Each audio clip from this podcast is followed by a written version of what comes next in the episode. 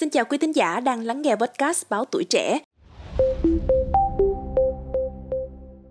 Thưa quý vị, mới đây, Công an thành phố Hồ Chí Minh đã tổ chức hội nghị đối thoại trực tiếp về thủ tục hành chính, giải quyết thủ tục hành chính năm 2023. Theo đó, Thiếu tướng Trần Đức Tài, Phó Giám đốc Công an thành phố Hồ Chí Minh là người chủ trì hội nghị. Tham dự có hơn 40 đại diện doanh nghiệp, cá nhân đã nêu ra nhiều vấn đề liên quan thủ tục hành chính trên nhiều lĩnh vực. Đáng chú ý, bác sĩ Nguyễn Ngọc Nhơn thuộc Bệnh viện Trưng Vương, quận 10 nêu thực trạng cơ sở phẫu thuật thẩm mỹ không ghi lại được hình ảnh sau phẫu thuật của khách hàng để báo cáo cơ quan chức năng theo quy định. Lý do là vì họ không còn tái khám để tháo băng, cắt chỉ, thậm chí là có nhiều người còn đi nước ngoài.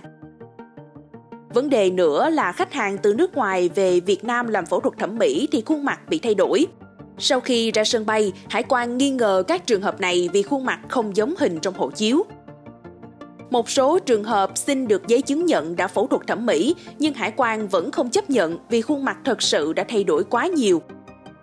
Trả lời câu hỏi trên, Thượng tá Nguyễn Minh Thư, Phó trưởng phòng Cảnh sát Quản lý Hành chính về Trật tự xã hội BC06 Công an thành phố Hồ Chí Minh nói rằng, việc phẫu thuật thẩm mỹ khuôn mặt phải sử dụng kỹ thuật y học để thay đổi đặc điểm nhận dạng của con người. Cơ quan chức năng đã ghi nhận thông tin trên và sẽ lấy ý kiến nhiều cơ quan, đơn vị liên quan để sớm đưa ra giải pháp. Trao đổi thêm về vấn đề này, Thượng tá Lê Mạnh Hà, Phó trưởng phòng tham mưu Công an thành phố Hồ Chí Minh cho biết, với thông tin cá nhân, ngoài nhận dạng khuôn mặt còn có thể nhận dạng dấu vân tay. Tuy nhiên, lực lượng kiểm soát sân bay chủ yếu thực hiện nhận dạng khuôn mặt để đảm bảo yêu cầu kiểm soát nhanh, gọn. Thượng tá Hà đề nghị các cơ sở y tế đã thực hiện phẫu thuật thẩm mỹ cho khách hàng, cần tuyên truyền để họ chủ động điều chỉnh việc nhận dạng sau phẫu thuật. Cũng tại hội nghị, chị Trần Kỳ Đoan, ngụ thành phố Thủ Đức nêu trường hợp nhà chị được chủ cũ chuyển nhượng quyền sở hữu vào năm 2021. Tuy nhiên, chủ cũ vẫn đăng ký thường trú tại địa chỉ nhà chị. Vậy chị phải làm gì để xóa đăng ký thường trú của chủ cũ? Giải đáp thắc mắc của chị, Thượng tá Nguyễn Minh Thơ thông tin là trường hợp trên được quy định tại điểm G khoản 1 điều 24 luật cư trú về các trường hợp được xóa đăng ký thường trú. Cụ thể, người đã đăng ký thường trú tại chỗ ở hợp pháp nhưng sau đó chuyển sở hữu chỗ ở đó để chuyển cho người khác mà sau 12 tháng kể từ ngày chuyển quyền sở hữu vẫn chưa đăng ký thường trú tại chỗ ở mới thì bị xóa đăng ký thường trú được quý vị. Thượng tá Nguyễn Minh Thơ cũng nói thêm rằng với trường hợp này thì người dân có thể liên hệ công an phường, xã, thị trấn để được hướng dẫn thủ tục xóa đăng ký thường trú nếu không đồng ý cho chủ cũ tiếp tục cư trú tại đây.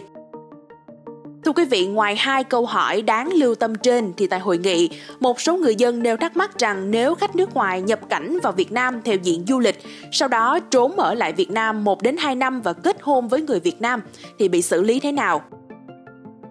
Trả lời vấn đề này, Thượng tá Nguyễn Đức Nhiệm, Phó trưởng phòng quản lý xuất nhập cảnh PA08 Công an thành phố Hồ Chí Minh cho biết, đối với trường hợp nhập cảnh vào Việt Nam và ở quá hạn 1 đến 2 năm thì vi phạm về cư trú và bị phạt tiền cao nhất đến 17,5 triệu đồng. Thượng tá Nghiệm cũng giải thích thêm rằng, theo nguyên tắc người nước ngoài nhập cảnh vào Việt Nam đi du lịch mà kết hôn thì không có cơ quan quản lý nhà nước nào đồng ý đăng ký giấy kết hôn cho họ. Họ chỉ sống chung với nhau nhưng không thể đăng ký kết hôn được.